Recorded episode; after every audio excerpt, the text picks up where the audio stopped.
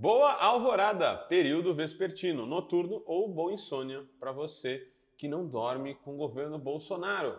Agroecológicos e agroecológicas, solidários e solidárias, estamos aqui em mais um Vozes Livres. Eu já vou pedindo um eco click, uma eco compartilhada e um sininho para você aí que nos assiste. Eu sou Guilherme Prado e estamos em um episódio sobre novos constitucionalismos que sim consideram os direitos da natureza. A gente pôde ver essas inovações constitucionais, principalmente dentro de Bolívia e Equador. Mas para entender esses processos de afirmação da natureza como sujeito de direitos, a gente tem que entender o movimento social, a cosmovisão, a forma de ver o mundo por trás dessas conquistas.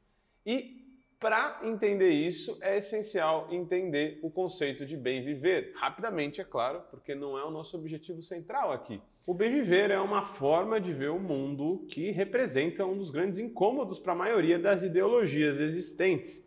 A cosmovisão do bem viver é originária dos nossos povos da América Latina, os indígenas, e que acabou resistindo nessa forma de ver a, a vida e a economia por mais de 500 anos, né? desde a imposição da modernidade capitalista aqui na América Latina, com a invasão do Atlântico dos europeus.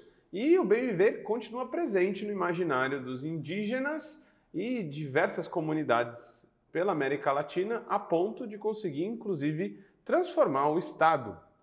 Os bons viveres são a filosofia de resistência dos ayamaras bolivianos, presentes na ideia do suma camanha que se aproxima da vida em plenitude. Significado parecido com sumac, calçai, dos quechua equatorianos.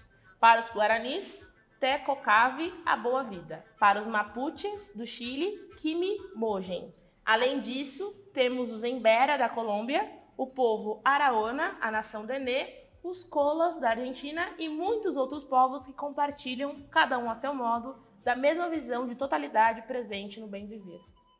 O bem viver, apesar de carregar toda essa energia de movimentos sociais e de imaginário, é, enfrentou desafios e aí até emperrou-se algumas vezes o seu grande projeto de transformação do Estado por causa dos governos progressistas e, claro, da direita neoliberal. Os governos progressistas da região não conseguiram romper com o modelo extrativista de pilhagem da natureza, que a gente sabe que acelera o colapso humano e ambiental. Não, claro, como o modelo neoliberal. É, mas a gente precisa sim dessas visões do bem viver para poder transformar o Estado. É, e essa visão, cosmovisão do bem viver, que representam várias outras indígenas, como a gente já disse, ela não só quebra com a lógica antropocêntrica do capitalismo, de colocar o ser humano como centro de tudo, e também o lucro, né? Mas ela também rompe com diversas correntes dos socialismos que têm a ênfase maior não numa mudança completa da organização da vida, mas aqueles socialismos que focam muito na expansão da economia e na produção de serviços, os socialismos produtivistas. É, o bem viver é importante também porque traz uma noção democrática diferente, colocando o território e as comunidades como atores democráticos que devem também decidir, muitas vezes podendo dizer não para empreendimentos da mega mineração, por exemplo, e da exploração dos territórios. Isso é muito importante porque é necessário pensar em formas de gerar relações econômicas de complementaridade e reciprocidade da vida para ajudar a superar o acúmulo de capital infinito, né? a ideologia do crescimento que não tem conexão com a manutenção da vida. Né? A boa notícia é que o consenso em torno do neoliberalismo e principalmente né, da mentalidade da esquerda, do neodesenvolvimentismo, de que com mais e mais e mais desenvolvimento, que sempre implica em mais crescimento econômico, é, isso vai caindo, né, ah, vai criando dissidências em torno desses pensamentos ah, e vai se abrindo uma possibilidade de pensar alternativas sistêmicas. A gente já falou de coisas que estão acontecendo diferentes por aí. Por exemplo, o episódio quando a gente fala do botão e da sua pegada de carbono negativa, a gente vê uma alternativa de gestão da economia que tem a ver com a ética da vida. Mas hoje a gente tem outros avanços para falar também. os constitucionalismos que consideram a natureza um sujeito de direitos. Equador e Bolívia são dois deles muito interessantes que a gente vai ver aqui hoje. Bom, as novas constituições de Bolívia de 2009 e do Equador de 2008 foram fortemente influenciadas pelos movimentos populares, em especial os indígenas, sendo que é, essa, esses movimentos todos reivindicavam e reivindicam o bem viver. Como elas foram aprovadas é, na década, no começo da década desse século, né? É, vários argumentos ali de crítica ao modelo neodesenvolvimentista estavam sendo feitas. E assim, grandes possibilidades nasceram também com esses processos constitucionais. Uma, um, um, dos traços principais desses dois processos, equatoriano e boliviano, que a gente tem a salientar aqui, é a inovação constitucional chamada plurinacionalidade. Equador e Bolívia passaram a ser estados plurinacionais, marco que questiona a colonialidade do Estado nacional eurocêntrico, muitas vezes desenvolvimentista ou neoliberal. Ou seja, para nós latino-americanos, sempre foi estranha a ideia de um Estado uninacional, né? apenas uma nação, apenas uma etnia dentro de um país, sendo que para o terceiro mundo isso é uma realidade, né? o contrário é realidade, múltiplas etnias, formas de vida e culturas dentro de um mesmo Estado nacional. Só na América Latina, por exemplo, 500 línguas indígenas são faladas.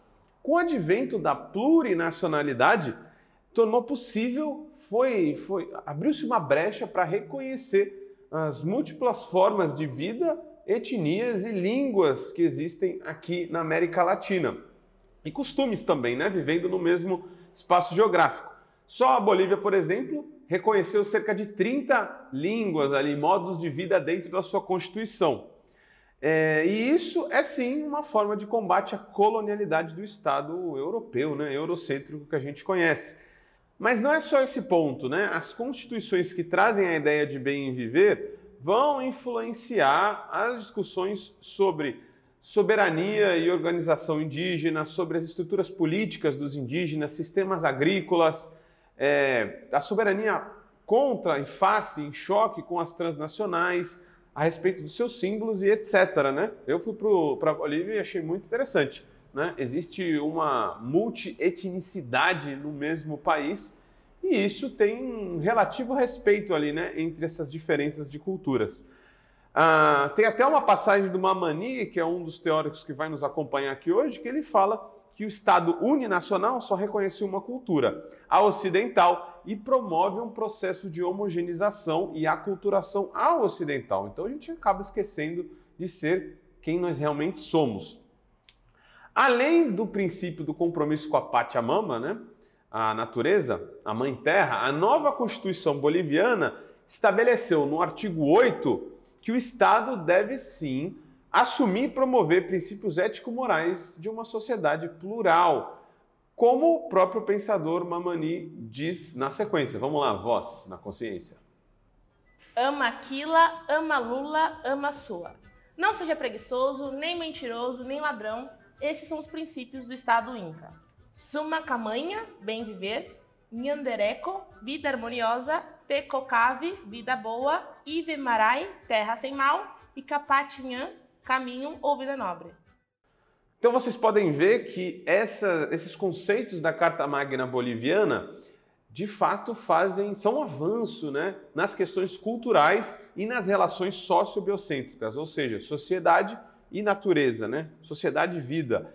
E apesar do artigo 186, que prevê a criação, olha que interessante, de um tribunal agroambiental e também de outra lei que foi aprovada já na esteira desse novo constitucionalismo, a Lei de Direitos da Mãe Terra de 2010, o processo constitucional boliviano avançou menos do que o equatoriano no que concerne ao extrativismo e à pilhagem da natureza foi menos enfático, né? Trabalhou mais a relação sociedade-natureza do que de fato criou travas contra a exploração é, brutal da natureza, né?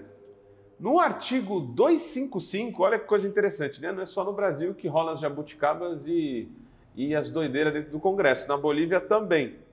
É, o artigo 255, que foi cortado da Constituição da Bolívia, dizia que a importação, produção e comercialização de organismos geneticamente modificados é, era proibida e fatalmente isso caiu. E aqui a gente vê como que os governos progressistas hesitaram em alguns momentos ou não conseguiram realizar esse projeto totalmente a fundo.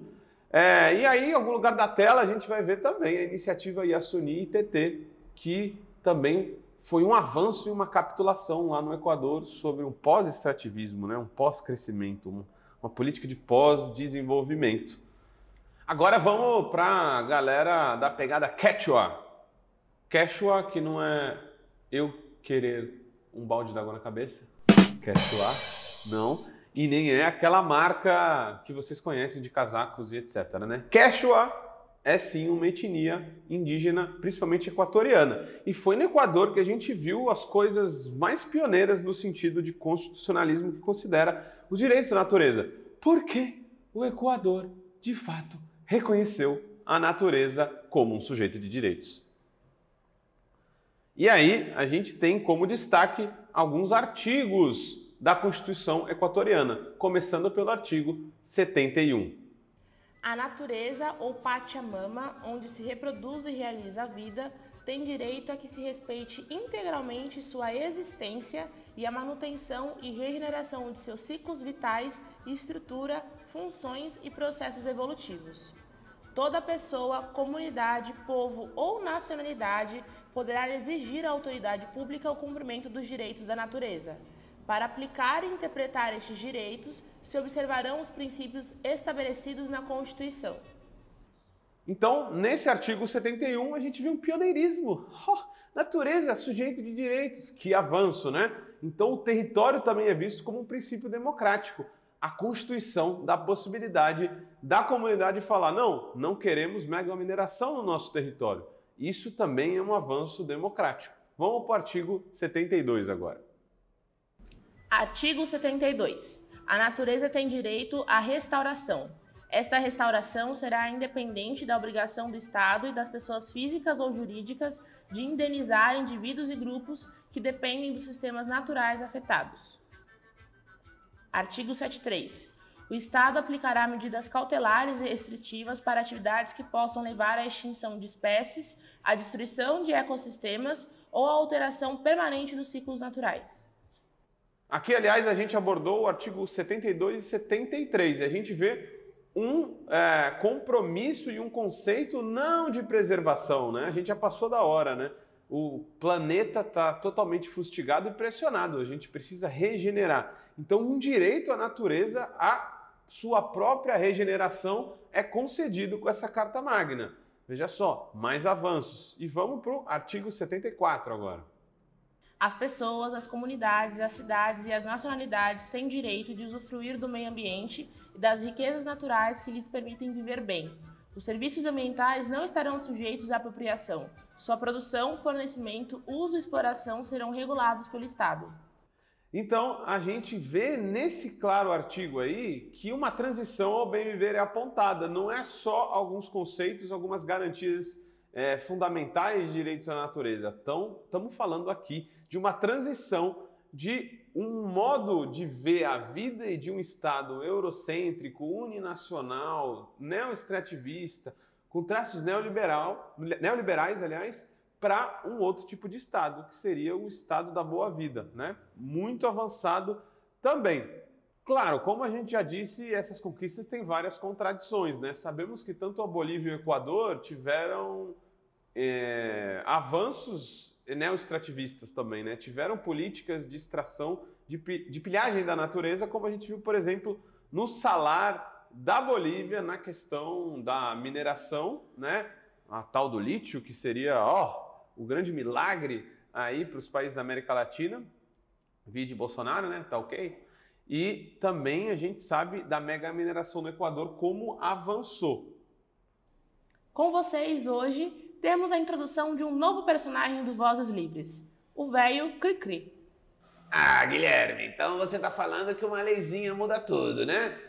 Dois artiguinhos ali falando da natureza, revoga o capitalismo. É isso? Não acredito, não acredito, não acredito. Não, não é isso, né? Nós não somos formalistas ou legalistas. As leis e os aparatos constitucionais, elas representam uma conjuntura e uma correlação de forças e conquistas também. Mas para a gente ter essas conquistas sendo aplicadas, a gente precisa de povo mobilizado e correlação de forças. Mas temos um fato aqui. O aparato constitucional equatoriano trouxe sim possibilidades interessantes. A natureza entrou no jogo.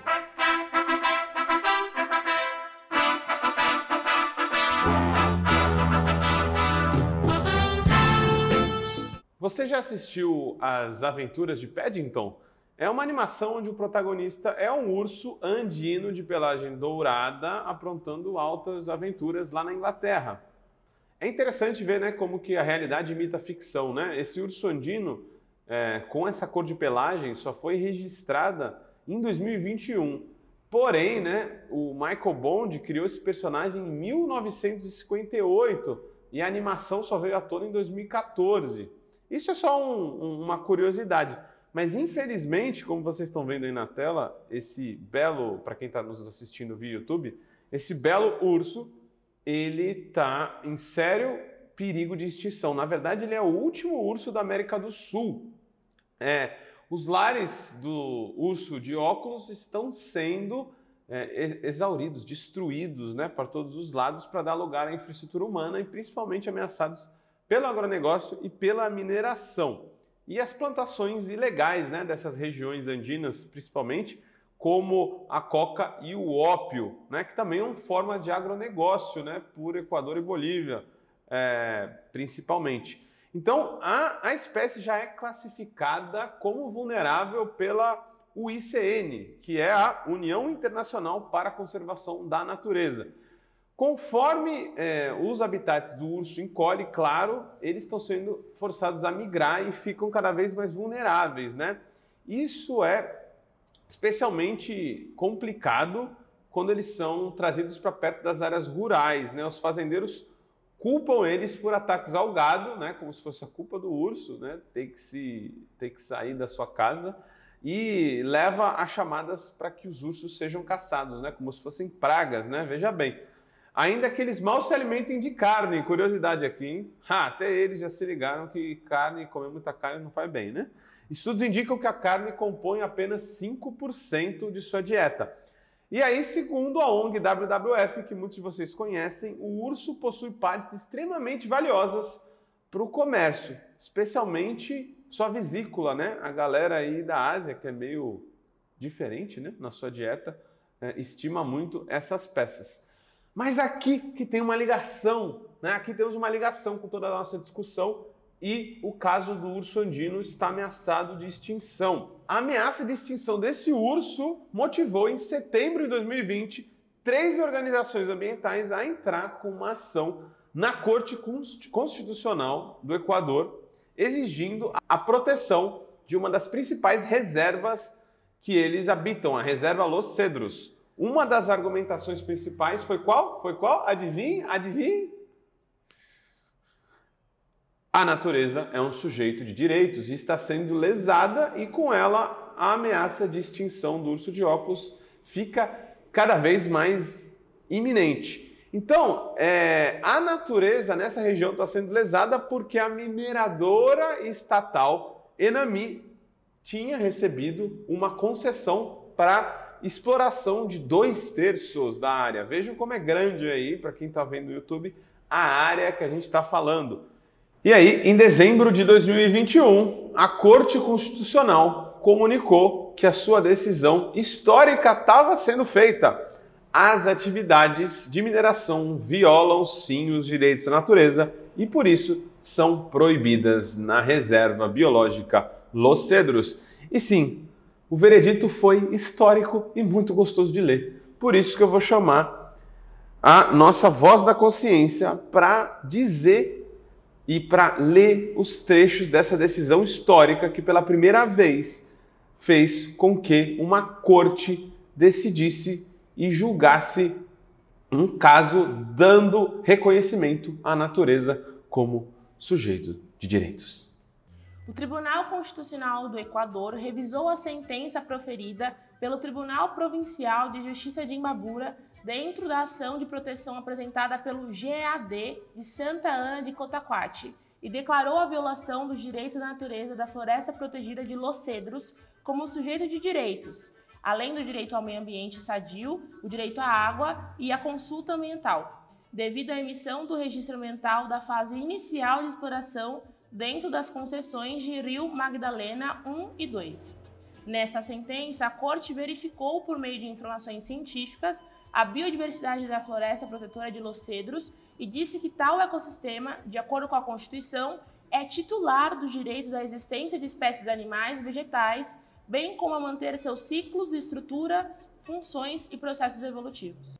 Que delícia, que delícia! Então todos os povos do mundo e defensores da natureza e todos os seres podem ficar felizes com essa decisão histórica, que ela não é importante não para o Equador, né, mas para a comunidade internacional que luta para salvar a humanidade dentro desse planeta que está um caos, na é verdade? Então, uma Suprema Corte reconhecendo que a natureza tem direitos, passa uma, passa uma mensagem poderosíssima e expressa que, apesar de ter seus limites, os avanços constitucionais de lei são sim uma luta a ser batalhada. E além, claro, de evitar uma maior destruição do habitat do urso de óculos, é, e também de diversos outros animais e plantas que vivem na região, a gente acaba é, o episódio de hoje pedindo aquele eco-clique de curtida, aquela compartilhada e aquela clicada no sininho, já que pelo menos por hoje o urso de óculos desceu segue lá.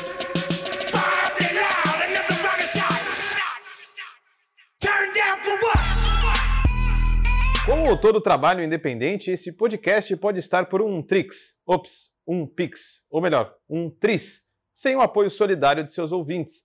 Portanto, se você já se divertiu conosco, se enriqueceu, se informou, ou se fomos apenas um passatempo para você, nos ajude para que continuemos existindo. Sem financiamento, sem independência. Portanto, ajude o Vozes Livres se tiver consciência. Isso pode ser feito pelo nosso Apoia-se barra podcast Vozes Livres ou pelo Pix, pelo e-mail podcastvozeslivres.gmail.com, escrevendo no assunto a palavra Vozes. Nos acompanhe nas redes sociais, arroba Livrescop e arroba Livres Produtos do Bem. O Vozes Livres é um podcast realizado pela Rede Livres e financiado pelo Sindicato dos Químicos Unificados de Campinas e Região e pela Federação dos Trabalhadores do Ramo Químico do Estado de São Paulo produzido coletivamente por Guilherme Prado, Vitória Felipe e pelo coletivo Orvalho Filmes, composto por Eduardo Ferreira, Gaspar Lourenço e Guilherme Bonfim.